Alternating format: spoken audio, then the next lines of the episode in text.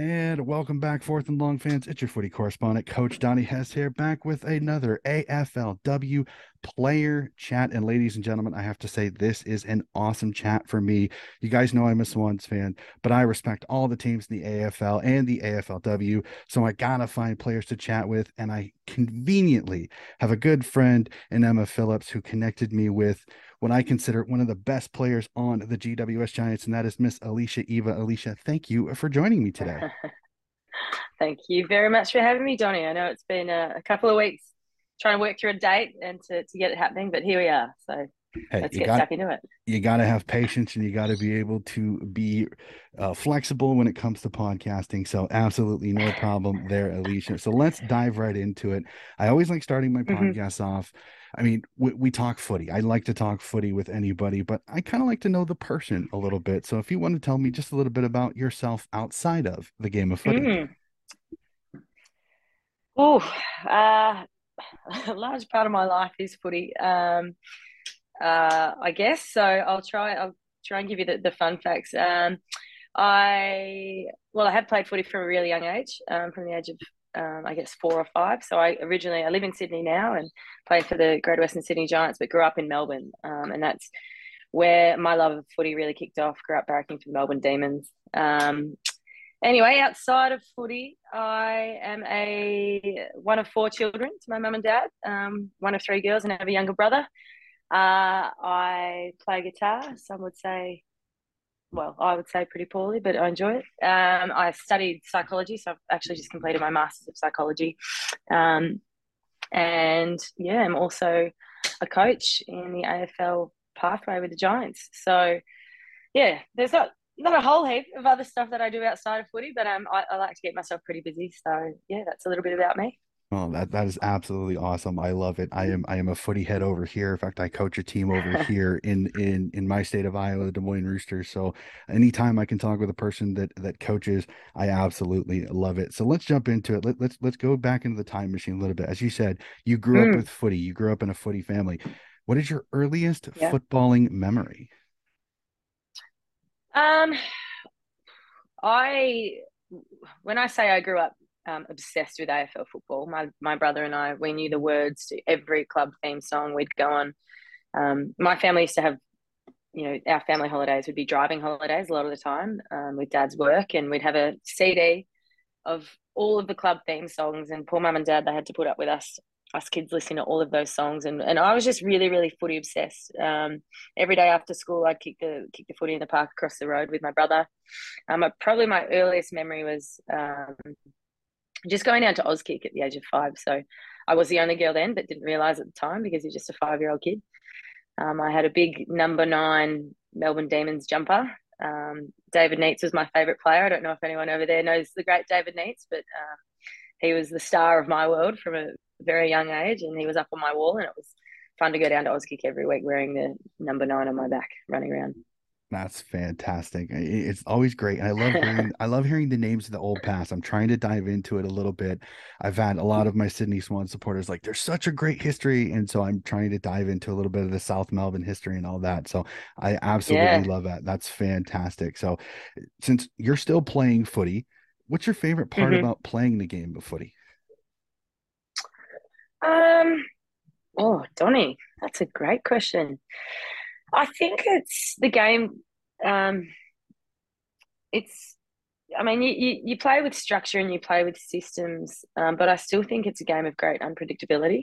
Um, and I love that. I love that you sometimes it's, um, you know, that old saying, and as a coach, you'd know it well, you know, um, it doesn't just take talent, it takes effort as well. And I think when the game throws up so many different um, unpredictable moments. The ball could bounce one way. It could, you know, it's a game of momentum. Um, I, I, love that challenge, and I love that it's a game that all shapes and sizes can play. And I think that's what I really loved about it growing up. There are all these. Um, there's so many skills to the game as well, different skills that you can work on and try and finesse. So for me, it's probably the unpredictability in a sense. Um, that it's a game for all shapes and sizes, and that there's so many different skills that you need to kind of um, get right to play the game well. Yeah, very, very true. Very encompassing. And the best part about it is, is that there, you can always find a place to put somebody to play the game of footy. Absolutely love that. So mm. you, you, said it. You grew up a Melbourne. You you grew up a Melbourne Demons supporter. My next question is, what club did you mm-hmm. support? Mm-hmm. So so I'll ask this: Was your entire family D supporters, or were you, or were you, or did you grab the D's, defying your parents a little bit? No, definitely not. Um, my grandparents were on dad's side anyway. Um, very staunch Melbourne Demon supporters. So I think from birth, mum mum's British, so she grew up in the UK, so she didn't have a team to grow up barracking for. So we all just naturally fell into the Melbourne Demons bandwagon. And um, and t- trust me, Donnie, there's been some tough years being a Melbourne supporter, um, particularly after the 2000 grand final that we lost to Essendon. Then everything just seemed to go downhill from there. But um, yeah, it was fantastic to see the D's get up last year, although I'm very much a Giants person now, but that was very special. Unfortunately, none of the family could get over to Perth for the grand final because of COVID, of course. But um, mm.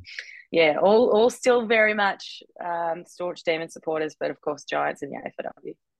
And that's I was just about to ask this. I, I chatted with Steph Chiocci, and she is a die. She grew up a diehard Carlton fan, and I, I had to ask since she grew yeah. up a Carlton fan. Now she plays for Collingwood. I said, "Does your family yeah. just cheer for? Does your family just support you, or do they support Collingwood?" and she said, "Yep, my dad my dad supports Carlton in the men's and Collingwood in the in the women." So I was going to ask, are are they giant supporters for the AFLW now? Uh, very much so. Yeah, very much so. My family they still live in Melbourne predominantly, um, but I'm really lucky that they travel to to most games, particularly mum and dad. They get up to Sydney. Um, my sisters and, and her children, they're all um, running around in little Giants jerseys, which is really cool. Um, so yeah, very much AFLW, uh, Giants AFLW supporters. They really ride the roller coaster with us, um, and I'm really lucky to have a great support system down there. But you know, one one thing that was really special in my journey is I was lucky enough to play in um, the first ever exhibition game at the MCG in 2013. I think I was oh, I don't know how old I was at the time. I'd be showing my age, but um, I was drafted. I was playing for Melbourne, and I think you know when I grew up, um, I I wore the number nine jumper because I idolized David Neitz, but I was never going to be David Neitz. I had him on my wall, but I was never going to play AFL. And I think when I played in that exhibition game and um, I got my own jumper, uh, that was pretty cool. I kicked a goal in the MCG, celebrated like a goose, and I had all of my family there dressed in their Melbourne kit, um, enjoying that that time. And I think that was a that was a really special moment for me. Um, probably when I was 12, 13, thinking that I'd never have the opportunity to run around in a Melbourne jumper on the MCG um, I guess yeah, that that dream came became a reality that night. So that's always been a fond memory for me and my family. Fantastic. That that's awesome. That is a great story. So and actually it's a perfect lead in. So let's go to let's go back to AFLW, the first ever draft. Mm. You get drafted by Collingwood. Yeah. I, as a demon supporter, that was probably an interesting one. So what was what was your reaction when you heard your name called out that you were going to be a Collingwood magpie? And then how, how was your family's reaction to it? Um, I was stoked first and foremost. I, would spoken to a few different Victorian clubs. Um, I'd spoken to Melbourne and Bulldogs and um, and Collingwood, and I, would worked with a lot of the coaches that were now taking on roles within these teams. So I had no idea where I was going to go. Um, I didn't play footy the year before. I had my first year off footy ever. I went over to Europe and um, just had a bit of time off because I was pretty burnt out. So I hadn't played much footy in the last 12 months and I was a bit nervous. Um, didn't know where I was going to go, what pick I was going to go. And it got into got into um, the 40s and, and into the 50s. And I was like, oh, I thought Melbourne were going to take me there. I thought the Bulldogs were going to take me there. And it was one of those days. And then when um, Collingwood called me out, I was I was so excited. Mum and Dad were there. It was hard for Dad because Melbourne supporters typically, you know, Melbourne Collingwood. There's a big rivalry there, mm-hmm. um, but quickly they got over it. it. Was it was a really exciting day. We we went straight back um, to the Glass House at Collingwood, and with all of all of the other girls that were drafted that day, Steph Chiocci, of course, um, and it was you know Collingwood put on a, a a really good function. It was a big welcome to the club and um, it was a really special moment to to be drafted to arguably one of the biggest clubs in Australia. Um, so that was pretty special, and uh, yeah, my family again were, were all there in the Collingwood black and white for each and every game day. Um, unfortunately, it was short lived because I was only there for the first season before I um, made the trek up to Sydney. But I loved my time at Collingwood. I was vice captain there and worked really close to Steph and um, and had you know there's an incredible supporter base there too. Met Fernie Fern there, who I'm sure you're aware of. Mm-hmm. number one fan, Fernie Fern. Um, and it had a lot of special, a lot of special moments there, and it was an incredible experience playing that first game of AFLW. Um, I was, yeah, that was wild. You keep taking away. You keep coming up with the questions that I, I had to ask you. Steph talked about it. Was that first game? the first game against Carlton, yeah. and I, I remember it very vividly. As um, it was a lockout. Nobody could get in. The, the roar of the crowd. So I got to ask, what what was your kind of thoughts on that first game? Because I it, it had to have been surreal to get a lockout first yeah. ever game and the roar of the crowd when that first bounce hit the hit the ground and you guys got to play your first ever AFLW game. Yeah, it was pretty incredible. We during the week, so at the start of the week, that game was actually meant to be played at the Holden Centre, where um, I think it's the name might be different now, but Collingwood's training ground essentially, which doesn't hold that many people. It's um, doesn't have facilities uh, in, in, the sense of food trucks or amenities mm-hmm. or anything like that. Um, so the game was supposed to be held there, and then during the week there was murmurs, or oh, there's going to be a crowd of maybe seven and a half thousand. We might have to look at moving the venue, and and talk continued during the week and. Um, and then they thought, oh, we're forecasting maybe 10,000 people, so we might have to move, move the venue. So, of course, we're not worrying about the outside noise. I'm lying there. I think we're all the, the most we'd ever played in front of was maybe three and a half thousand. So it was it was pretty cool. Uh, then all of a sudden the game was changed to um, Ikon Park, which is Carlton's home ground, um, because they were expecting about a twelve and a half thousand crowd. So that was pretty cool. Um, the club decided that instead of the players driving in, we'd all catch a bus in from Collingwood. And I remember sitting on that bus and we're driving in. It was so cool to see in the in the parks uh, in the parkland around Ikon Park. There were so many young girls and young boys kicking the footy with mum or dad outside the ground, waiting for the gates to open. And just seeing that, and this was maybe two and a half hours before the game, seeing how many people were around the ground, and not just young girls, um, young boys kicking footies with mum and dad or brother, sister, whatever it was. Um, it really felt like a game for all. Um, and then when we went in there, um, you know, it was the, in the change rooms, the energy was high. It was really exciting. It was a, it was a big occasion. I had all of my work colleagues coming. Everyone I knew was coming to the game. Um, I'm one of those players that likes to go out on the ground quite a few times before, um, you know, the game. So I went out just as gates opened, and I was walking around, and I could see people like literally running in to try and get seats down the very front. And I thought, oh, this is pretty cool. And this is still an hour and a half before the game. I went back in, and you can tell girls are starting to get a little bit nervous, and I didn't want to say anything about the crowd. I went back out again, and this is before the main um, warm up, and it was definitely, you know, it was getting pretty packed, and I, I thought it was probably close to the twelve thousand, um, still an hour before the game. Um, then we went went back in again, and I could tell some girls probably didn't realize how how many people were out there. Um, and then the final time we went out was um, actually to run through the banner before the game. And I remember running out next to Steph, and the whole place was just heaving. It was so loud. Running through the banner, it was so loud. And in our warm ups, um, as you know, you you always run around the center square. You go through the banner and then you run around the center square. And we did that. And I just remember as we were running around, and this is in the warm up, every single person in the stadium just stood up and were applauding. Um, and the game hadn't even started yet and it wasn't didn't matter if you're a Collingwood supporter or a Carlton supporter. I think you know people were there just applauding, not necessarily the two teams are about to play, but um, the moment for for women's footy and for the women that had gone before as well, um, of which there were so many talented footballers who just never got the opportunity. So it really felt like a moment in time in, in which everyone kind of recognised the significance of the game.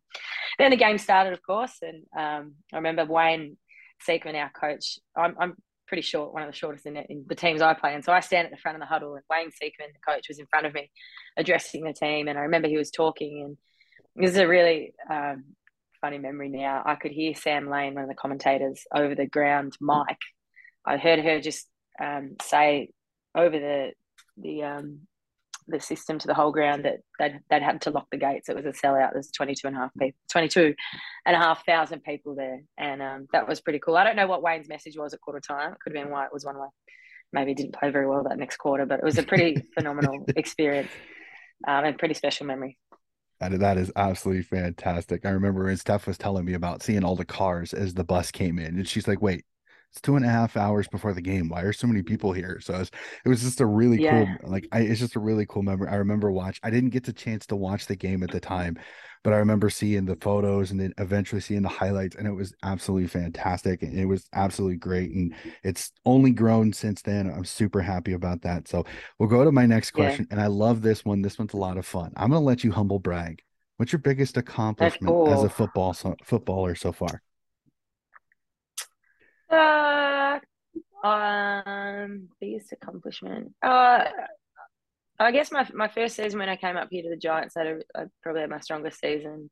Um, it was you know I made the All Australian squad that first year, um, and then made the team the second year, and that was coming off the back of playing predominantly as an inside mid, a pretty undersized inside mid, um, in you know which was a, a pretty tough team coming up here, um, uh, you know coming away from family uh, it was really cool to have a coach look at me through a different lens um, and, and give me the opportunity to just kind of scrap away. And I ended up, you know, I felt like people talk about flow state in sport where you kind of hit that sweet spot where you're not kind of thinking about anything, you're just playing and you play really well. I kind of felt like that season for me was kind of a bit of a flow state um, where I was just, yeah, just enjoying my time, loving my footy, um, and and making that that All Australian team that year was pretty cool.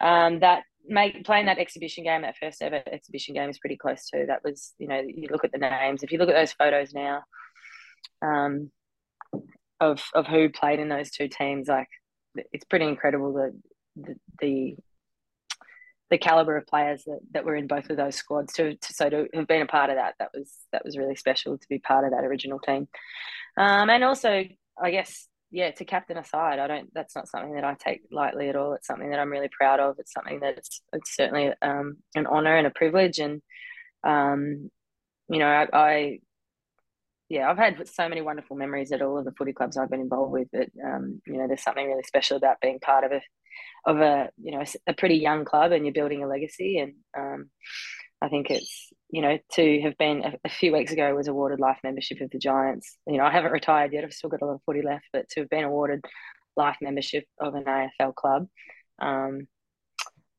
yeah, it, it's pretty cool. Um, it's something that I probably in time will reflect on a little bit more. It's still, yeah, it's pretty cool. It's a pretty cool feeling and a young and a young club too a, a, club that's still growing and progressing so that that's really awesome as well. So so let's dive mm-hmm. into it as eh, you're you're at gws and i like finding out about this because eh, the personality is a little bit different when it comes to the men's and the women's games. So who's your best mate at gws right now?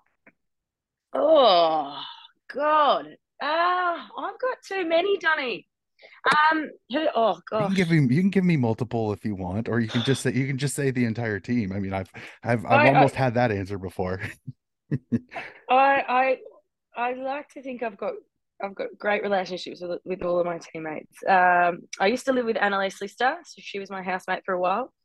Um, uh, great mates with Nic Barr, um, and Izzy Huntington. Of course, I grew up. I coached her initially, and then we convinced her to come up to Sydney, and um, yeah, she's she's she's a, a great girl. Um, yeah, very very close to a lot of the girls. Work really closely with Parks. She's another one that I've coached, um, and the dynamic of you know coach to then teammate to then captain and vice captain. There's we've had so many different like um, dynamics to our relationship, but she's a star Parks, and I can't wait to see what she does. But yeah, I reckon I have Cora, I love Cora. All of them, all of them, Donnie. I love, I love them all. Hey, that's that's that is, they love me. that that is not that is not a bad thing at all. I, and it's and it's great to mm. see in in with everything that's gone with everything that's gone on and all that. It's to to be to have the personal relationships that you do over the years. That it's nothing but great. It's I just like hearing sometimes sometimes they do. They have one that that one person that they always kind of float to. So so we'll we'll stay on that since since you're best mates with almost yeah. all on the team. What's what's the room? What's the room like now? What's the room like? Is it is it very relaxed? Is it very business like? Like what what's the GWS room uh, for you?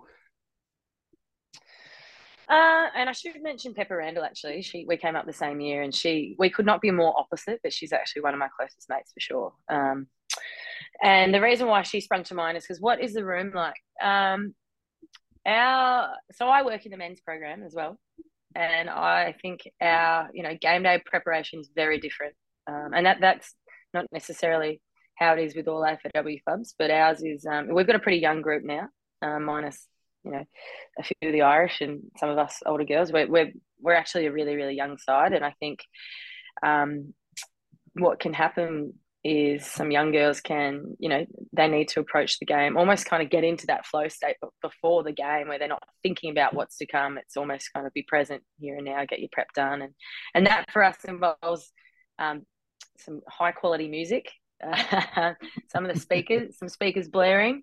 Um, Georgia Garnett prides herself on um, bringing the, the game day playlist and, and she's a bit of a hype girl for us, Georgia Garnett. So, yeah, I would say it's pretty high energy, but um, but pretty measured too. We don't want girls expending all their energy before the game. We've some got some girls who like to keep to themselves, so they'll they'll put their noise cancelling headphones on and, and do their foam rolling and whatnot. But majority of the group, um, again, pretty young. I think um, they like to do things in a way that probably distracts them from um, you know thinking ahead of time and thinking about the game too much before the ball's actually bounced.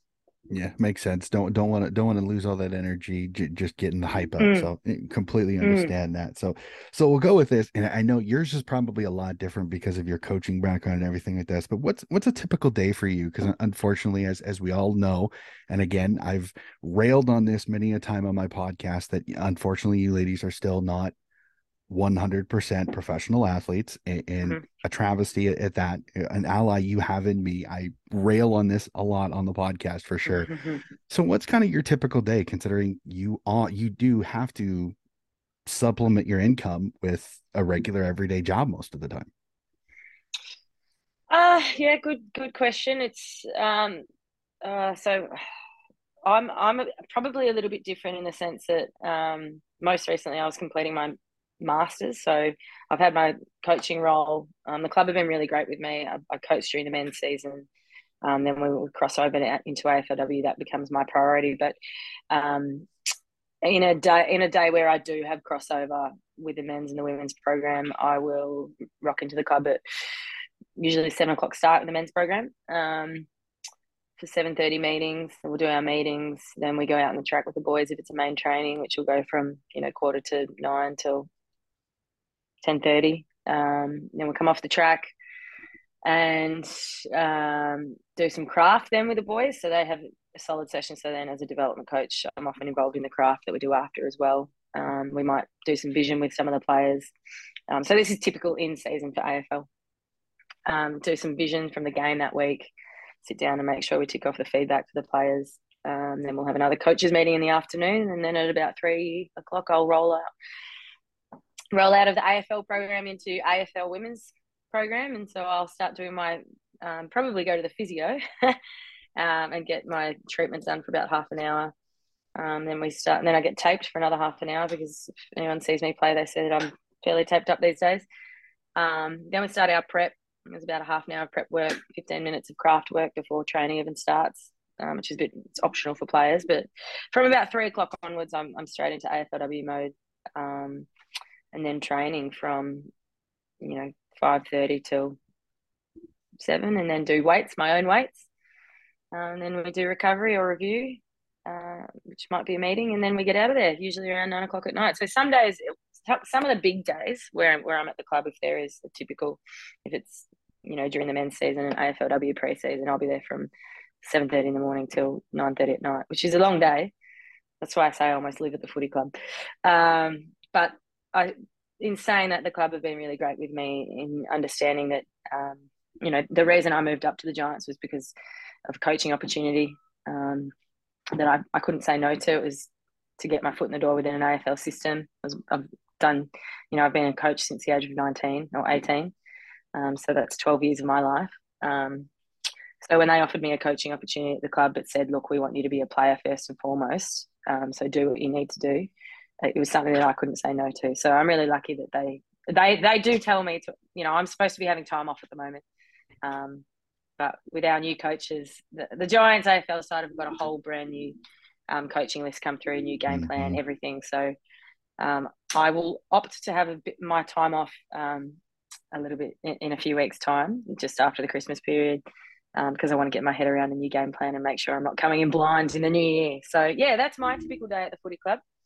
Um, hope that provides some insight. it, and that's fantastic to hear, and, and, it very interesting to hear that you have such a such a busy day, especially earlier in the year, and especially with the two seasons this particular year. I mean, it's just waged waged war on you with the body a little bit. So I hoping hoping you get a little bit of time to yourself a little bit come come here very soon. But but we won't go to that. So so we'll go back into player mode a little. We'll go back into player mode a little bit. Yeah. Is there a player that eh, growing up, as you said, you were you were a Demons fan and you had your favorite player, but was there a player that you modeled your game after? Um. Oh, male or female? Either or either or. I guess growing up, um, women playing footy wasn't visible. Um, and the first time I noticed, you know, um, I, I, was often the, the, only girl in my own, in, in the team.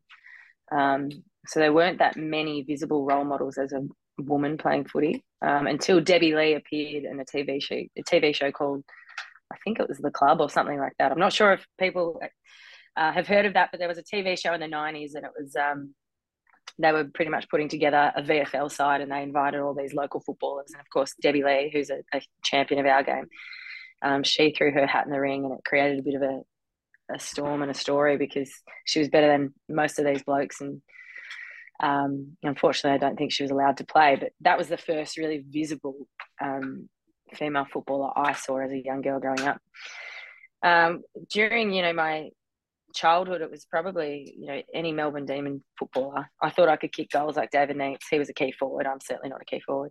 Um, Aaron Davey, he'd snap the footy like you wouldn't believe. I loved I loved kicking check sides and bananas in the park through the goals. Um, you know, Shane Woewodin was that that blonde haired winger who won the Brownlow in 2000. He was he was um, you know I guess I probably I love to run and carry. Probably don't do it a whole heap uh, or as much as I should, but I'm probably more of a run and carry player, or, or certainly have been in the past. So um, they were the kind of players that I modelled my game on. I, I, took the bits, bits and pieces out of um, so many different players, but you know when you go to the park and you're growing up and you um, you know you pretend to be the the player that kicks a goal after the siren, or you take mark of the year, or bits and pieces like that. Um, as I got a little bit older, you know, Daisy was and I started playing VFL footy, VFLW footy. Daisy was, you know, Daisy was Daisy. Um, she was a star. She was she could kick on both feet. She had super hands. She um, was an elite midfielder, great footy sense. Karen Paxman was the same. They were just a one-two punch um, playing for Darebin. I was always in awe of them. Um, but there's been so many phenomenal footballers that I've been lucky to play with and against. Uh, Ellie Blackburn, I coached her originally. Actually, played with her, played against her, played with her, then coached her. Now play against her again. um, Em Kearney. There's there's too many, but um, you you know, at the same time, I also think you know when you when you grow as a footballer and you develop, you understand what your strengths are, and mm-hmm. um, and then you you need to keep working away on the elements of your game that you you need to get better at, but really don't stop working on the strengths. And I think that's something I've been able to do. Um, you know, particularly in my early years of AFLW, um, just focus on what makes me a good footballer. Why am I here? What do I bring to this team? What does this team need from me? Um, and continue to get better. No matter how how old you are, how experienced you are, there's always something you can get better at. So that's my ethos I, I turned your question into something completely different, Donnie. I'm sorry. it's okay. I it's it's a, it, it can be a Frankenstein question if, if it's one of those that you take a little bit from each person's game and you kind of ad, ad, adapt it to yours. I think is is a perfect way to kind of answer that. So not a problem there. So I you threw out a lot of names that that have a lot of, of clout in the AFLW. So I got to ask this: being being a midfielder, you yeah. see some of the best, toughest opponent mm. you have ever played against. Uh, in recent times, Mon Conti. Um, she's just got amazing 360 spatial awareness. She can just get out of the traffic so easily. Um, at the contest, she just she's really hard to stop because she can find space where there is none. Um, so she's you know she's done a job on us the last few games. Um, Em Kearney's really hard to, hard to play on in the sense that she's just so powerful. Bri Davey, um, extremely powerful midfielder. Um, so you need to you need to play differently on, on players like that. Um, the way you approach playing on Bri Davey or, or matching up on Bri Davey is going to be really different to how you would on Maddie Prespakis or Karen Paxman. Um, so they all come with their different challenges, and I think that's what that's why that's what I love about footy. Um, it's unpredictable, and each player's got their strengths and weaknesses, or their opportunities, or how to exploit them. So you got to think. But Mon Conti in recent times, she she had an, another outstanding season. She's a jet. Uh, yeah. Um, yeah, star. She's she's one that it's it's scary to think that for the longest time she was focused on both basketball and footy, and now she's fully focused on footy. It'll be interesting to see how she progresses. I cannot wait to see that. So we'll we'll, we'll go yeah. to we'll go to the next one. We're we're gonna go to the Giants a little bit in in in um, on this kind of thoughts on last season, on season seven. Yeah, um, I've spoken about this a fair a fair bit as of late um, with end of season reflections and whatnot. Look, it, it was um, we at the start of the season we we set aside a goal that we wanted to play finals, and we know that there was a little bit of change. We were pretty young, um, but we had a brand new coach, brand new game plan. Wanted to put a, heap of speed on the ball, play a faster brand of footy, and um, pre-season we were flying. Practice game we were flying. Round one we were disappointed that um, that we narrowly lost to the Bulldogs. We thought probably you know there were opportunities where we probably we didn't take our opportunities and we, we sh- should have won that game. Um, and that was with our new with our new game style. Um, we, we had more avenues to goal than just Cora. Um, then we took on uh, I can't remember who we had round two but we were, we played Brisbane um, in Canberra and we had a really strong start against them. I think we kicked three goals in the first quarter and they didn't hit the scoreboard but um, and we were up and about. But the battles of, of a young side and momentum, and you know, coming up against a, a quality side like Brisbane, they dug in and, and got going, and um, we weren't able to, to stay with them. And um, I think the positives that came out of that game was that okay, we've got a brand that when we when we play it consistently, and we um, have the ability to stop momentum. You know, we've got a brand that stacks up against the best. Uh, so we're really confident about that. Um, and then at the end of that round three game, we lost our entire starting midfield um, through long term injuries, which we didn't see coming. And um, which you know, I, I, think I had dinner with our coach last night, and both of us both said like we we never want our season to be defined by injuries, um, and it, and it isn't, and it won't be. But it's remiss of us not to talk about it because that it, then it does become the story of our season. We had a lot of our young girls play ahead of time, probably play in positions ahead of time, or even got played a game when they were probably expecting 12 months of development before they got a game. And um, credit to some of our really young players who don't have a heap of experience. They they they did their job, and um, yeah, we didn't we didn't end up playing finals. So in, in that sense, we we failed this season. Um, but we need to take out of it. Um, you know, it, we we can sit back and, and be annoyed about the season go on and um, and then just hope for the best again in 2023 or we can take the learnings out of this year which is okay we've got 12 months of development into some girls who probably weren't expecting it. Um, some key areas uh, key areas that, that, we're not strong enough um, perhaps became more apparent. Um, so we need to go to work over them on them over the off season. Um, but all in all I think it was fantastic. The highlight of my year was to see Georgia Garnett really establish herself as as a forward, a quality forward in the competition. Tani Evans as well, a rising star, Nom, and I think she's the best kick in our team, if not the best kick in the competition. To see her um, really stand up uh, down back. Uh, Emily Pease, unfortunately, she did her knee as well um, halfway through the season. But to see the young girls who are, you know, in their second, third year of footy really stand up when the chips are down, that's you know that that was massive for us. Um, so I know there's a real energy of being, um, or there's a real vibe that the girls are impatient uh, for, for success, and, and that's not a bad thing. I actually encourage that. We want to be impatient. We want we want to work hard over the summer. We want to play finals footy. We're not shying away from that. That's our goal. Um, so we've just got to get better in 100% and unfortunately again uh, injuries are something that you can't avoid it, happens so i, I was going to ask this next question but you, i think you kind of answered it is we, do you think at all that this season could be deemed a success um Well, I guess it depends how you define success. Is it with wins and losses? And if it's wins and losses, then it, no, it wasn't a success. But if you define success as, you know, looking holistically um, across a, you know, we knew that we were coming with a new game plan and a new coach, and, and we want to we want to play finals footy. We don't shy away from that, um, but we understand that there's a process. You don't just become a um, a good club overnight. It, it's actually, um, you know, it takes a bit of work. It's it's it's a process. So um, there are certain, certain tick boxes along that process that you need to tick to become successful, to be a successful side. And I certainly think we did, we tick some of those boxes this year. Um, you know, I again, I, I, go back to some of the young girls um, and the progress that some of those girls have made.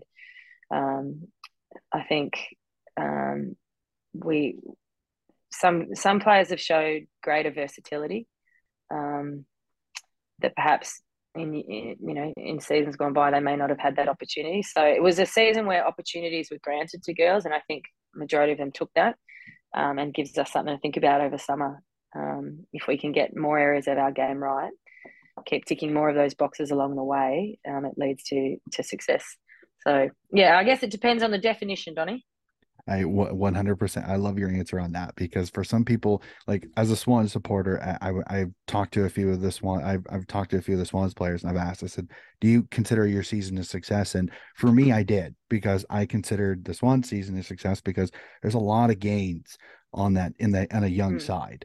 And I think yes, mm-hmm. they didn't get a win this season, which I mean stinks as a supporter, but I saw growth. Mm-hmm. I saw I saw structure. I saw some changes in this team that at the start of the season to the end of the season it was vastly different so success it, it's a yeah. very it's a very it's a term anybody can use anyway anybody can find a success so i love i loved your answer mm-hmm. on that so we'll go the opposite way what do you think was the biggest challenge for you and for gws this season uh, the biggest challenge was probably um, when we did, when we, after round three, when we did lose a number of players very quickly. It it it tested. Um, you know, our, our, round three side looked vastly different the next week. It tested a lot of, um, you know, we talk about um, lists. We have a list of thirty, and I think we were down to we had about 21 players to choose from and we had to throw people around in different positions. And I think the biggest challenge was Cam Bernasconi, our head coach. He wanted to make sure that um, all year he wanted to coach the new system, new game plan, didn't want any band aid solutions. And I think, mm-hmm. you know, that happened and credit to him. He, you know, he could have very easily coached in a way that was ultra, ultra defensive, just make it ugly, um, you know, 50 meter bubble footy and just try and shut the game down to, you know, to limit any, any damage. But there's no growth in that for us as players. There's no, mm-hmm. you know, how do our young players develop playing that way? Um, so I guess the challenge was trying to stick to that game plan, um, trying to play in the in a in a fashion that the coaches, you know, is exciting, fast footy, full well knowing that some girls are very, you know, they don't have a heap of experience playing that way there were always going to be bumps in the road. Um, there was always going to be, um, you know, we are going to get scored against playing that way. And, and in some games, it really did open up, and that was really hard, particularly as a, as a leader, to kind of, um, you know, stand up and say, no, we're, we're sticking true to this. Um, this is this is this formula. If we get it right, is what successful teams right now are doing. Um, so we can we can treat this year as oh well, chips are down. We've lost all our players. Let's just try and limit the damage, or we can continue down the path of what we're trying to do. So, um, yeah, the challenge in that was just, you know, I guess when you're a competitive person um, like I am, and, and you do, you know, you want to win. Um, mm-hmm. It's not beat around the bush. I want to win. Um, understanding that it's not going to happen overnight, particularly some of the challenges that were thrown our way. That was a bit of a challenge, but that's that's part of leadership and that's part of, of our journey and where we're going awesome and i love it and the best part is is that you don't you don't teach a bad habit to some of the young players too and you're teaching them the style that you want to play yes it's it, you're going to go through your bumps you're going to take your lumps but in the long run they're going to learn how to play the style of footy that that you want to play in the future so eh, nothing but a good thing and i i, I respect that that he didn't just take the cheap way out i absolutely love that so uh, and so well, well, let's let's go from a little bit of the bad. I one of my favorite parts about AFLW is the connection that the players have with the fans. So I'm going to ask this, and I love this best fan interaction you've ever had? Uh, I have to mention Fernie Fern. Um, you know, I, fir- I met Fernie Fern at the first ever Collingwood training. She came down on the train. I think it was an hour away, and we got chatting. And, and she was at every game after that. And then she bought a Giants membership when I moved up here, and has travelled across the country to watch the Giants play um, as her second team. And um, I think that's pretty special, understanding the impact you have on people. And um, I, and I like to I like to chat to a lot of our supporters up here as well. We, we know we've got a growing supporter base, but we've got so many special fans that um, that drive to Canberra and follow us all over the place. So uh, we, I was lucky to get um, one little uh, a little supporter named um, Aubrey into the rooms um, when we beat the Swans. Sorry, Donnie. Um, but to, to get I, her I and her mum expected it to get her into the rooms, um, singing the song. She's she's come along to all of our games at Giant Stadium. So to see her there on such a special occasion for us, I just said to Dave Matthews, our president, our CEO, sorry, um, can we get her family into the room so she can sing the song with us? And that was pretty cool. Just seeing the joy on her face um, was pretty incredible. Yeah, that, that's absolutely fantastic. Speaking of Fern, I'm very good friends with Fern. I remember you know, reaching out to her when I got when I when I connected with Steph, and so she actually sent me a couple questions, which is a perfect transition. I've got some supporter questions that they wanted to ask you. The first is my right. host Ross is a GWS fan, and I love and he uh-huh. he doesn't do a lot of the AFLW stuff, but I'm trying. I'm slowly trying to get him into it. So he he wanted he wanted to ask you how would you rate the league's success this season, especially given how it was the first year with every club having an AFLW side?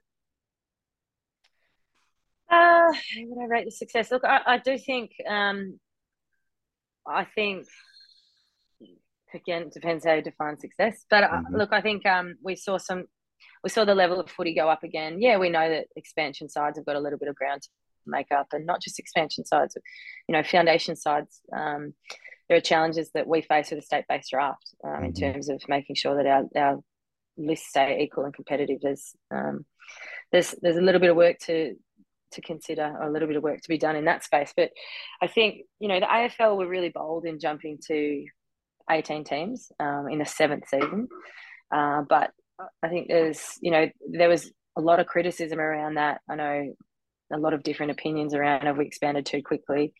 Um, I'm also of the opinion that once upon a time, AFLW as a concept was continually pushed back, you know, into the too hard basket, too hard, too hard. No one's going to watch, no one's going to care. Um, you know, it was always, it always seemed like that carrot was being pulled further and further away. So I actually, you know, I understand the challenges. I understand the, the um, the thinking behind some of the strong opinions around expansion. But in, in many ways, I actually also love that, that we've got 18 clubs now. And it means clubs are forced to, you know, if, if every club wants to be competitive, you've got to get better. How do you do that? You've got to invest in your program, invest in your players, invest in your women. Um, and it makes clubland a better place. I can tell you that much. 100% agree with you i have spent i have spent many a podcast with with that same with that same argument and the the internet has its trolls the internet have the people that say this and that this and that and it's like my favorite is it's like if you don't like it don't watch it don't comment goodbye it, it, yeah. it's not that yeah. simple yeah. it's it's not that difficult there's just way there's way too many people that give an opinion that honestly my favorite my favorite question i like to ask do you even watch the game and my favorite is when go, uh, uh, uh, and I go, exactly. You aren't watching it. Stop yeah. talking about it. It's like music. Yeah. If you don't like a music genre, don't listen to it. It's really not that big a yeah. deal. So we won't go into a diet. We won't, won't, go into that diatribe. So we'll go to it. I have another. I, have, I have another really good friend who's a huge, who's a huge Giants yep. fan. His name is is Rick Shabani. Mm-hmm. So his first thing is, what's the best thing about being a GWS Giant? The song, of course, Rick. Uh, the song. Um, well, the best thing about it, look, it, it's the youngest, the, youngest AFL club. Um, and because of that, we have to do things differently. We're based in a non traditional AFL zone. Um, so we have to do things differently to grow our supporter base, to bring new people in. We've got a lot of players both in the AFL program, AFL program, uh, AFL women's program, and the netball program who, you know, the Giants is now home away from home. A lot of our players have moved from interstate um, to create this club. And because of that, there really is, you know, I know people use the term all the time, but it, there really is a family feel. Um, I think we do the integration piece really well in terms of crossover between programs. Um, you know, it's not just all oh, the boys are in, the girls are in, in there. It's it's really integrated. Um, feel like we've got strong relationships across every facet of the club, and um, you know, at the end of the day, you play footy because you like working with other people, or you like working hard towards success with other people, and, and that's what I think the club. Um, that's a club wide ethos. So it's a special place. Awesome, awesome, and, and I'm very fascinated for this because you you being you being a Victorian, you being a Victorian and being around Melbourne a lot, is it better to be in Sydney in terms of the living a more low key lifestyle, as opposed to the Melbourne kind of fishbowl that that is met that is discussed a lot in the men's game?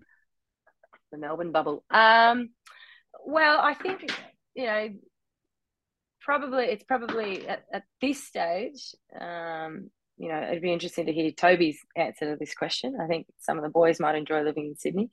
Um, but yeah, I think it's, we, I mean, yeah, the AFLW is still in its infancy. It's, it's kind of cool when some of our girls, you know, get recognised at the airport. I know Cora gets, um, wherever you go, someone knows Cora Staunton. It's quite phenomenal her stardom. But no, it's I I love living in Sydney because of the beaches and the environment and, and the weather.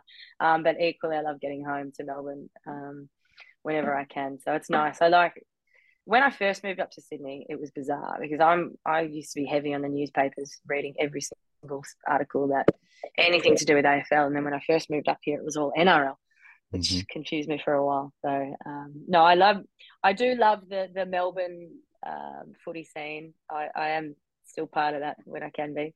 Um, but it's nice to get back up here to the beaches and Bondi Beach and, and whatnot.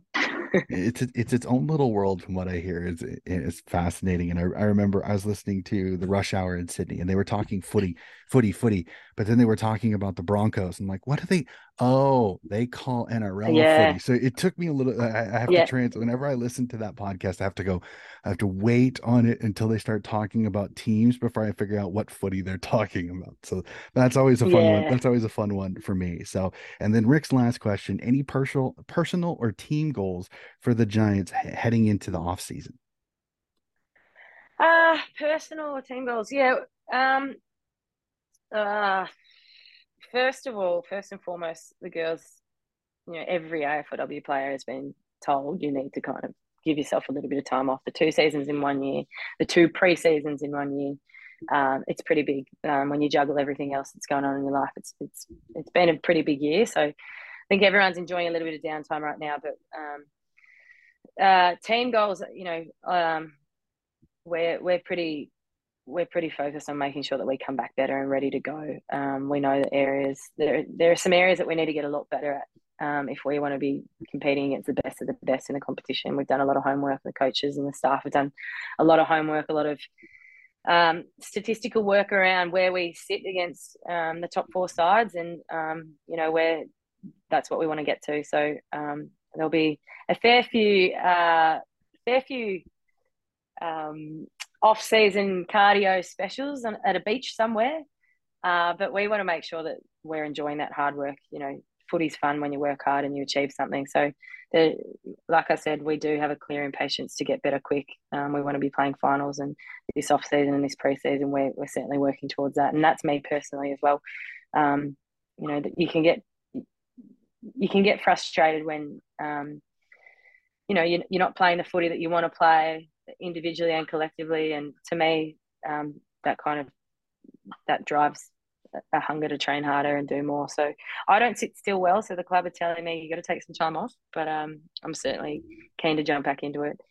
They have to hold me back at the boys' training. I want to get involved. that, that's fantastic. Absolutely love that. So we'll move on to a couple of questions from Michael, who's huge, who's huge on Twitter. I'm, I'm not going to try his last name. I'm going to butcher it if I try. So I'm not even going to try. So Michael, you know who you are.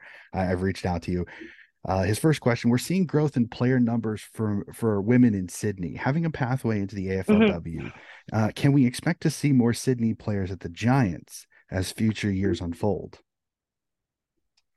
I hope so. I really do hope so. Um, I, you know, I've, I've, been quite vocal in just through my experiences in, um, I guess, the development pathways, coaching down in, in Victoria and um, and then coaching up here as well. And, and there's a little bit of ground to make up just because it's um, I guess yeah, there's we're competing against rugby up here and, and soccer as well. So the explosion of female participation is is fantastic. It's huge. I, I want to see further investment in that. I want to see further investment in coaching because that's how we fast track player development. No matter what state you live in, you've got to have quality coaches. So um, I'd love to see more um, Sydney based girls drafted to the Giants. I think, you know, if you look at our top three in the BNF this year, they're all New South Wales born and bred girls in um, Alyce Parker, Georgia Garnett, and Tani Evans. So, um, yeah, it, it's really heartwarming to see how many um, young boys and girls are, are playing footy now. Um, we want more New South Wales talent making up our numbers. And um,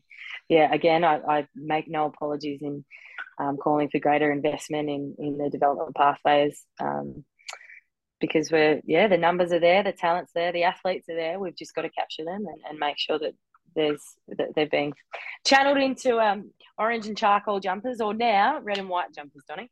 Actually, that, that's a, that's a great transition because I'm going to throw one in myself. As I, have heard from Coach Scott Gowans of the Sydney Swans, he believes that the Swans and the Giants really should try to find a way to work together to enhance the coaching in New South Wales.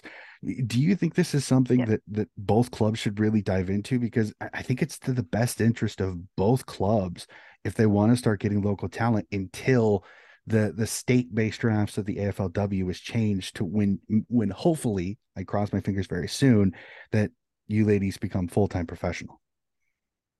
Yeah, I, I think it's um, and, and you know I've I've coached with Scott in a past life as well, so that we certainly have those relationships there, and I think um, it's a conversation that needs to be had because we're trying to to fast track um, the progression of of um, young women into into an AFLW system. And um, I think, like I said, there are certain challenges up here because um, of the the makeup of um, of the rugby, soccer, AFL space, and um, which whichever's been the preferred sport for many years. We're now seeing many kids um, jump into AFL footy, so we need to make sure that we're getting the, the best quality coaching. Um, in those pathways, and and I know that both clubs have their separate academies, um, which which have in a in a really short period of time have been successful. I know, and you know, some of our academy products are running around in Sydney Swans jumpers now, which which is the frustration for everyone across. Well, I think I think it's both ways because I believe I believe Jess Doyle was a Swans academy player, and she was I, yes. And I think I think there was I, I know that there was a few Swans groups that I was part of that were that were I think they were anticipating Jess's coming over to the Swans. So when she stayed with the Giants, yep. I think a little few people were thrown off a little bit, and then Cynthia Hamilton gets drafted yep. from the Giants Academy to the Swans. So it's it'll be interesting to see yeah. how how the how the academy products do or do they tend to stay with their academies or does it tend to be a, a intermixing between the two it'll be fascinating to watch yeah yeah, and I think you know the, the academy system will, will stay, but is there a way where both clubs can come together and, and, and work mm-hmm. with AFL New South Wales to to present? Um, you know, this is this is where we see we need further investment across the state. Um, it's not to benefit either or academy. Um, just um, you know, this is how it is. This is what we need. Um, can we make it happen? And then each club academy do what they need to do. But I think there's certainly room for collaboration, um, just to make the game stronger because we know that the, the, the participation's there, and um, we want to see the game continue to grow up here. 100% agree with you. So we'll go back to Michael. I didn't mean to dive bomb him there, but it was a perfect it was a perfect transition, so I had to ask that. Um, he asked that you you did two seasons this year. Did you prefer the January to March season, or do you prefer this August to October season? Um, I in the long run, I think this is the right the second July to the later season is is the right time. Um, I never I didn't mind playing in the summer, apart from the fact that you didn't have much time off over Christmas with your families. You're straight back into it. Um, but apart from that, that you know, people were really worried about the heat and whatnot. I I, I think that wasn't such a major concern for the players in terms of you know the weather. I think this is the right time now, though, um, in terms of um, you know, there's more of an open window. It's at the end of the AFL season, so those clubs who aren't playing AFL finals, they still have a team representing them, so supporters can go and watch. Um, there's a, there's still a lot of work to be done, um, but I do think that this is the right time um, for AFLW, and hopefully we see it settle now, so we don't have to kind of jump around the calendar year. So, yeah, and now we get a bit of time off over the summer months. Some well earned time off, I can only imagine. so we'll, we'll, jump to next supporter, Marco Sullivan's huge, huge uh, Giants guy that I know very well. Um, what steps are the Giants and the AFL in general taking to improve the quality of the Sydney women's AFL competition uh, to hopefully produce more long term success for New South Wales AFLW clubs? Yeah, that, that's a it's a good question, and that's where um, I think that's a it's a really important discussion that needs to be had. Particularly, you know, it's not just under eighteen talent pathways that we get draftees out of; it's out of um, the senior competitions too. And I think um, one of the frustrations up here is I'd like to see uh, each AFL club have you know a state a state league. So we don't necessarily we don't have a state league in Sydney at the moment. Um, mm we've got we're certainly getting talent out of these pathways, but and out of that competition. But um, you know, it's really important that we provide opportunities as well for coaches to come into the club. Uh, I know Alan McConnell was really big on that, bringing um, the community club coaches in to the club to, to observe training, to ask questions, to get access to some of the best coaches in the country, and you know Alan McConnell and his experience, um, to to bring them in, they observe and then they take it back to their clubs um, Giants Academy. I know that we've got staff out there watching um, games up here and um, and getting local talent in for winter series or the summer series uh, games that we've had in the past. And um, you know, for individuals, there's an opportunity for them to put their talent on display and hopefully get drafted. But uh, if they're not, they they go back to their club, having learned. Um, hopefully, of having taken something away from their experiences there, they go back to the club. They bring that to their team, and it um you know it, it makes their team better makes that environment better. But yeah i think there's certainly room um, for us to be doing more. We, we've got a number of girls like i said we've got a really young list this year. We want them to be playing more footy more regular footy. So um, I, i'd like to see a number of our girls go and play sydney footy um, at, I know a, a, number of them already do, but um, hopefully we've got some of the girls that have moved into state into Sydney uh, from Tasmania or, or, or the likes. I'd like to see them go and play some footy over the winter um, with some of the, the Sydney teams, um, and hopefully we can, yeah, we, we we find some some players to draft come whenever the next draft is out of Sydney. Yeah, that'll be fantastic. I actually I just got one on it's on Twitter that I'm I'm gonna love this one because I somehow had the pleasure of seeing Fearless, the the, the documentary that um, that the women did. Um, he was just curious. Have you watched the documentary? What what were your thoughts on it? Um, oh, I I have watched a couple of episodes. Um, I typically don't like watching um interview or listening to interviews or whatnot that I've done, and um, I, have I've watched a couple of episodes. Um, look, I think they did a really good job. It was really weird when they were filming it at the time. Um, you know, having to go about your daily business, and I swear a fair a fair bit. So in those episodes, I came across like I don't swear at all. So that was that was nice to see. But um, yeah, I think it. You know, we had a challenging year, and um, I, I think it really it really captured. Uh, it was a real behind the scenes look at AFLW, and um, and I think it captured some of the stories really, really well from what I've seen. Um, I will, I will go and watch it in its entirety. I just the start of the new season, I didn't want to kind of, um, you know, I was focusing on a hundred different other things. So. I think mm-hmm yeah, it was they did a really really good job from the two episodes, three episodes that I have seen. Um, yeah, I really enjoyed it, and um, I know my family were really invested in what the other clubs are doing too. So I think they've got a, a fair new, a fair few new favourites across the AFLW. I I got to see it. I was I was so worried because it it was only going to be on uh, Disney Plus AU, and I was I was steaming mad because I really wanted to see it. And I remember Steph Chiocci telling me, she's like, "You got to see it. You got to see it." And I'm like, I'm like, I'm trying, I'm trying. And Hulu over here in the States actually had the entire series. It came out like one yeah. every week. So it, it, was it was painstaking for me to watch episode, stop, wait a week, watch episode, stop, wait yeah. So it was it was really yeah. frustrating.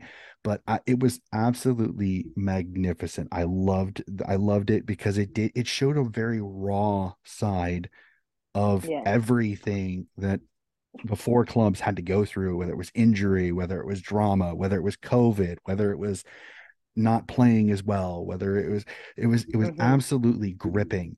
Um, I so worth the one. I'm probably gonna. I know I'm probably gonna watch the series again at least once, just in like, binge it, so I can watch all of it. Because Yeah. the bad part about the week breaks is sometimes you kind of forget a few things. Though it's really hard at the start to watch Bri Davey go down with her ACL because you can tell she Mm. knows Mhm. because the mic catches her go, "Oh no!" as she's like as Yeah. she's laying on the ground. You hear her scream, "Oh no!" because she knows, Mm. and it's it yeah. It nearly brought me to tears because I you know because you already know what happened Mm. in the previous season but it's like for her to know at the time exactly what just happened was it, it's devastating it, it- it's heart-wrenching for Yeah. that to happen but oh it is worth it it was magnificently done um absolutely loved it Yeah. And then seeing Brid Stack's story personally for you, seeing Brid Stack's stories, Yeah. what she had to go Yeah. through as well was fantastic to see and her family and her and her little one that she that she had was absolutely fantastic. So Yeah. I I tell anybody if they want to see the raw part of AFLW, watch that series for sure. So I got two more I got two more fan questions and they're from your favorite. Miss. Fern has sent me questions for you. Any She, fan? wa- she wants to know why you chose number two. Ah, great question, Fern. Um, two's just been my num my favorite number growing up. I'm born on the second of April. Um, uh, it was just my number for everything. Um, I think Stephen Tingay was running around number two when I was growing up, and he was a good player. So yeah, that was my number. My sister and I both born on the second. So yeah, that's my number, and has has always been my state number, club number. Yeah. Fantastic. And then she wants to know who's your biggest inspiration. Um, oh, from a personal sense, my grandma is is is pretty inspirational to me. Just, um, you know, I've been really lucky to have a very long and loving relationship with her, and um, and she's been a, a huge supporter of mine. I'm really lucky to have lots of fantastic people in my life, but um, yeah, I've got a really special relationship with her. As she's gone through some challenging times, but um, you wouldn't know it, and um, I'm really lucky to have had her mentor and, and guide me um, so far. My 31 years so far. So yeah, she's. And then in saying that, I also do find um, it weirdly, weirdly, this is a weird answer, but I actually find a lot of the young girls that I've coached who I'm playing against now um, as an inspiration as well. Um, I think at the time before AFLW was a thing, and you were coaching them and working with them, you were coaching them to to be a part of something big that was coming. We just didn't know when and what it would look like, but it was coming, and we knew these girls were good enough. When we knew the talent they had, and it was really special to be a part of that journey. So to now see them kind of run around and absolutely dominate the competition, um, you know, Parks, Prespakis, you know, Conti, some of these girls to see how how well they're doing. It's it's inspirational for me to get better as a player first and foremost, but to see what they're doing and how well they are, um, how well they're going. It's pretty cool. It, it Um, and then one one last person, I will say Shiloh Curtis, um, who Mhm. pretty much built the um, under eighteen pathway in, in Victoria, which which to be honest, I think um, made everyone stand up and realise what was going on, and we needed to create a pathway pretty quickly, and we needed to create a, a, a women's competition um, pretty quickly. So yeah, she's she's a big part of many of our lives. Fantastic. Absolutely great. So, we're- so we're, we're kind of winding down. We get to some of my favorite questions. These are fun ones. Th- These these are these are ones Yeah, that are and going I'll to make them you short. think. I, I love this. I'm going to install you as the AFLW list manager. All of the 17 other clubs are completely open. You can get one player, one player from the entire competition to join the Giants for next season. Who is it and why? Well, it's probably Mon Conti. I spoke about it earlier. I just think she she's a midfielder that um, she's not she's not um, say she's a big bodied midfielder, but she wins contested ball. She gets away out out of traffic out to the outside so she can use her skills and she kicks goals. So just uh That'd be a scary midfield. but imagine you- imagine yeah. Imagine her and scary Parker. midfield. Exactly. Her, Parker, and you, you, that three. That's a scary. That's a scary trio there. All right. Let's let's have some fun. We, we talked a little bit about your teammates, so I always like finding out a little bit. So, uh, first word, first, uh, first teammate to come in mind when I say this. Who's the Okay. team mom?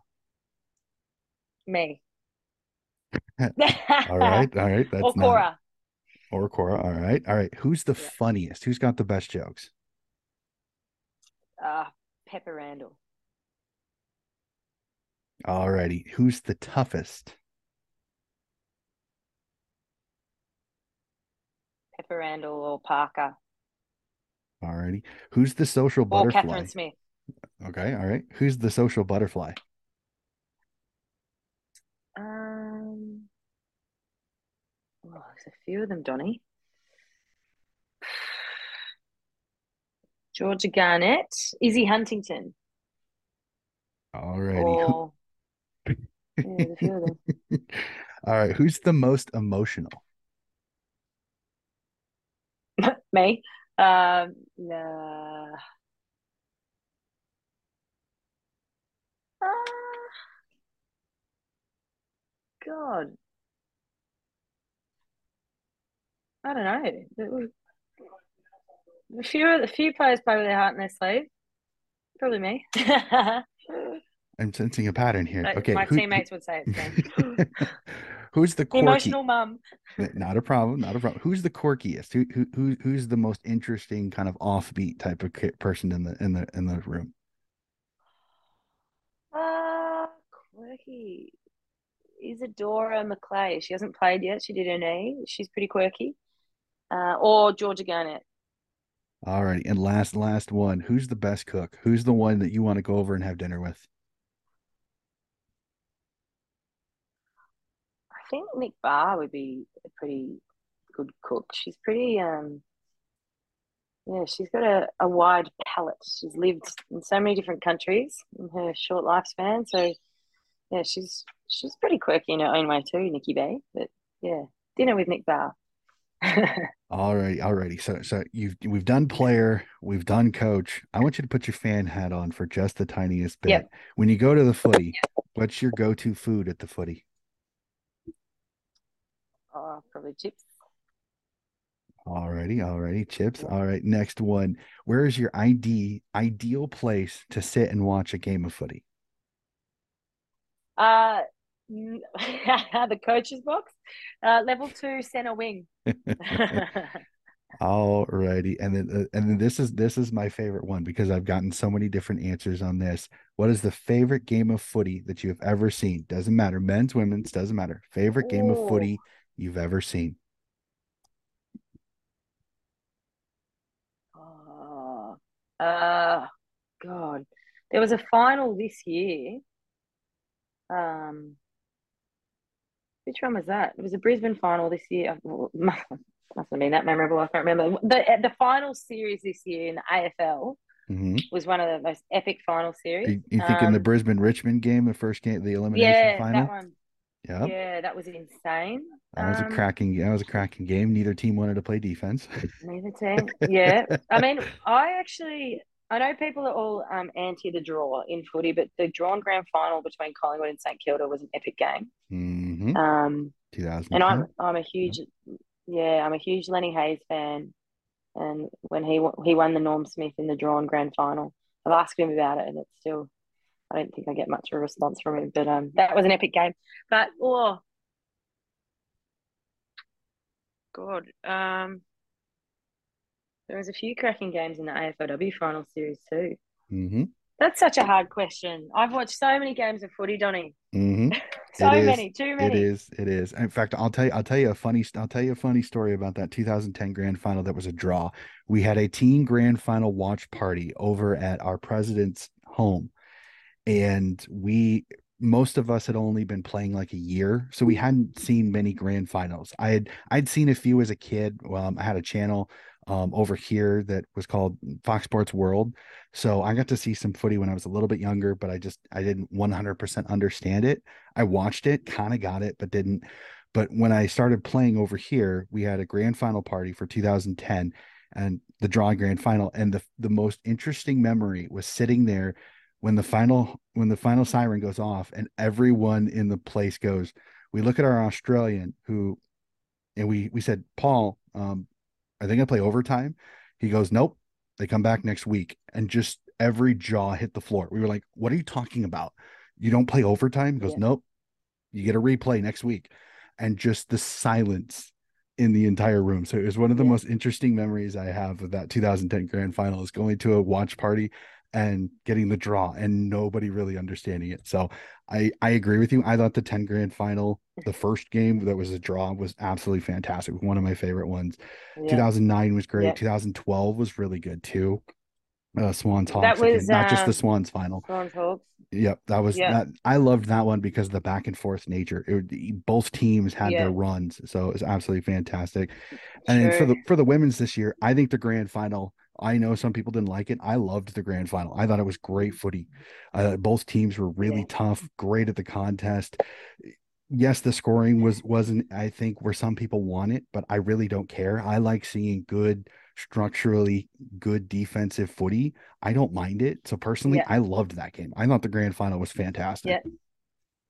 I think any grand any grand final that ends in such close fashion, it's it's always a memorable one. And I think just watching um, you know, the role Kate Hall played for the D's, mm-hmm. um, just get it setting up behind the footy, you know, probably a match winner in that sense. And um, yeah, uh, incredible scenes to see Daisy lift the Premiership Cup.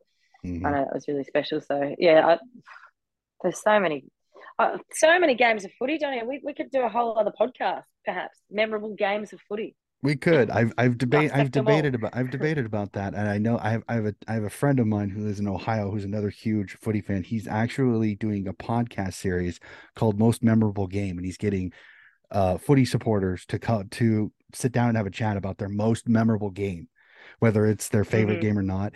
And it's a very fascinating series that I, actually get a kick out of. Is, is a gentleman on Twitter called the Yank on the Footy, and he does a podcast, and he's absolutely okay. fantastic. So he's doing, like yeah. I said, they're doing the most memorable game series right now, which is absolutely awesome. So wow. Craig, I'm giving you a shout out on this interview. So so better like it, buddy. No, that and, and that's gonna do yeah, it for cool that, that's going to do it for my questions, Alicia. This has been fantastic. I, I, I love your insight again.